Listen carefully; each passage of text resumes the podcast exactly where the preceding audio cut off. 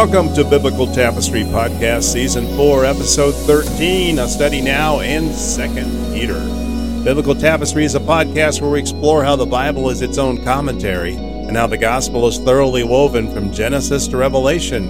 In today's episode, we begin our study in 2nd Peter with an introduction and a look at the role of grace, which is God's undeserved favor, as a foundation for a life of godliness. How important is our faith in the life we live today? All right, turning to 2 Peter chapter 1 starting in verse 1. Simeon Peter, a servant and apostle of Jesus Christ, to those who have obtained a faith of equal standing with ours by the righteousness of our God and Savior Jesus Christ.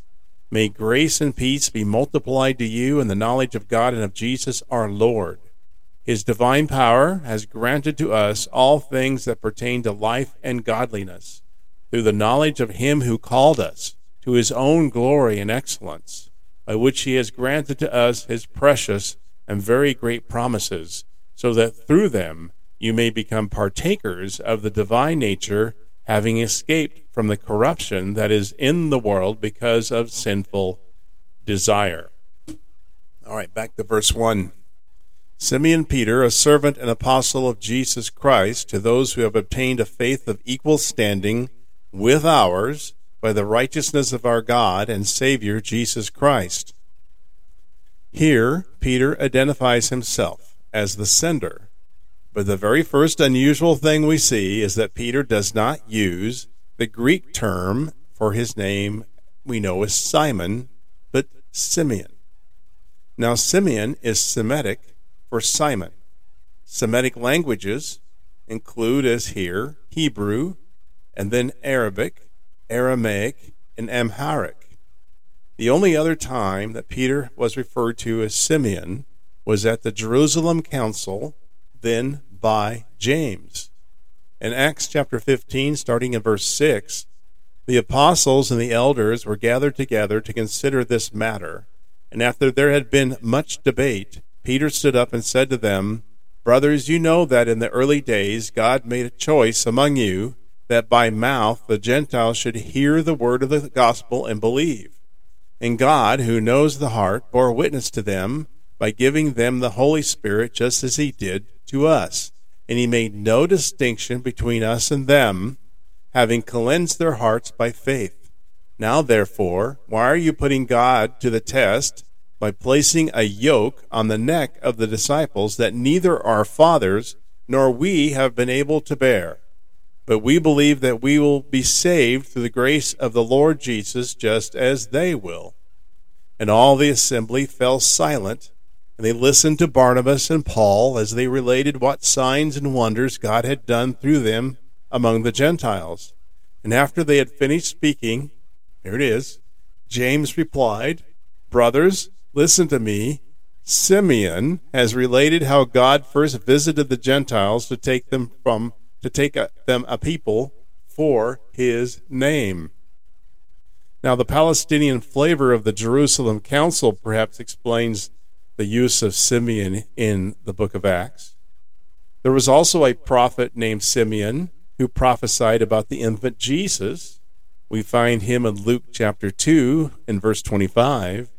Now there was a man in Jerusalem whose name was Simeon, and this man was righteous and devout, waiting for the consolation of Israel, and the Holy Spirit was upon him. And it had been revealed to him by the Holy Spirit that he would not see death before he had seen the Lord's Christ.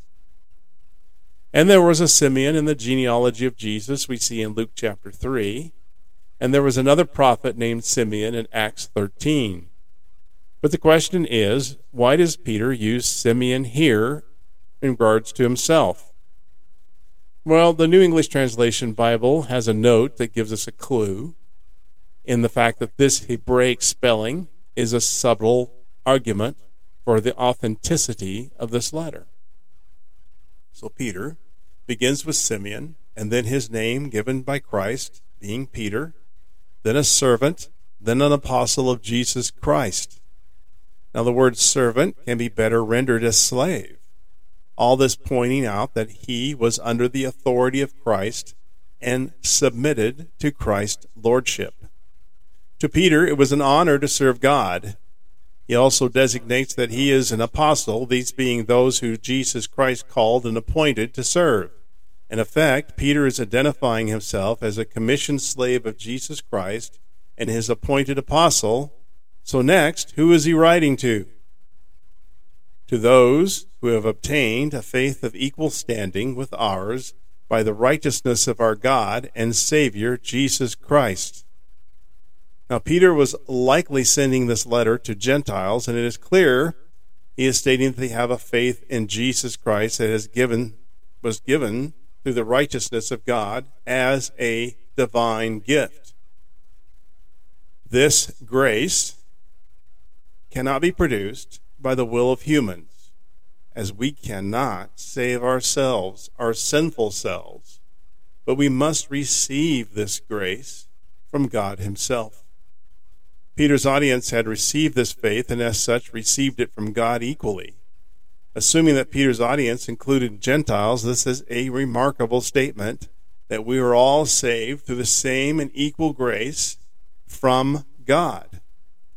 In no way is a Gentile's faith any different to that of a Jew. Peter mentioned that Jesus Christ is God in his statement by saying, the righteousness of our God and Savior Jesus Christ. He was equating them as one. In verse 2, he goes on to say, May grace and peace be multiplied to you in the knowledge of God and of Jesus our Lord. Well, the greeting continues in this verse 2 with a, some really clear Christian language using the word grace. Again, grace is God's undeserved favor. And he says, May grace and peace. This peace is a supernatural peace that can only come from God and is not just the absence of conflict. Both grace and peace are supernatural and can be multiplied when believers learn more about God and experience God in their daily lives. Over a lifetime, we should be drawing closer to God while experiencing God's grace and goodness and peace. Verse 3 says, His divine power has granted to us all things that pertain to life and godliness through the knowledge of Him who called us to His own glory and excellence. Well, when we get into verse 3 and 4, the grammar is kind of difficult and it's complicated. And we'll leave the interpretational arguments to the scholars of Greek. But we will see how most people have interpreted them. First, Christ's divine power in verse 3 has been granted to give believers all they require for life and godliness. But we have to understand what life and godliness means. Life in this case is eternal life. And godliness is linked to that life, that eternal life, because you cannot be godly without the saving grace of God that comes with eternal life. His divine power was granted to us all things that pertain to life and godliness. Then God has given us all things that pertain to life. Again, because only God can make people godly. We have godliness through the knowledge of God who calls us to life and to God's own glory and excellence. Well, the next term we need to understand is what does glory and excellence mean? This glory and excellence is God in Christ Jesus' splendor and majesty, or his divine being. It is not simply fame or honor, Christ's fame or honor, but is part of Christ's divine being. This allows believers to live a life of divinely inspired moral excellence. Let's read that again. His divine power has granted to us all things that pertain to life and godliness through the knowledge of him who called us to his own glory, to his own glory and excellence. In other words, as Thomas Schreiner writes in his commentary, when Christ calls people to himself, they perceive the beauty and loveliness of his moral character. His character becomes exceedingly attractive to them, and they trust God for their salvation.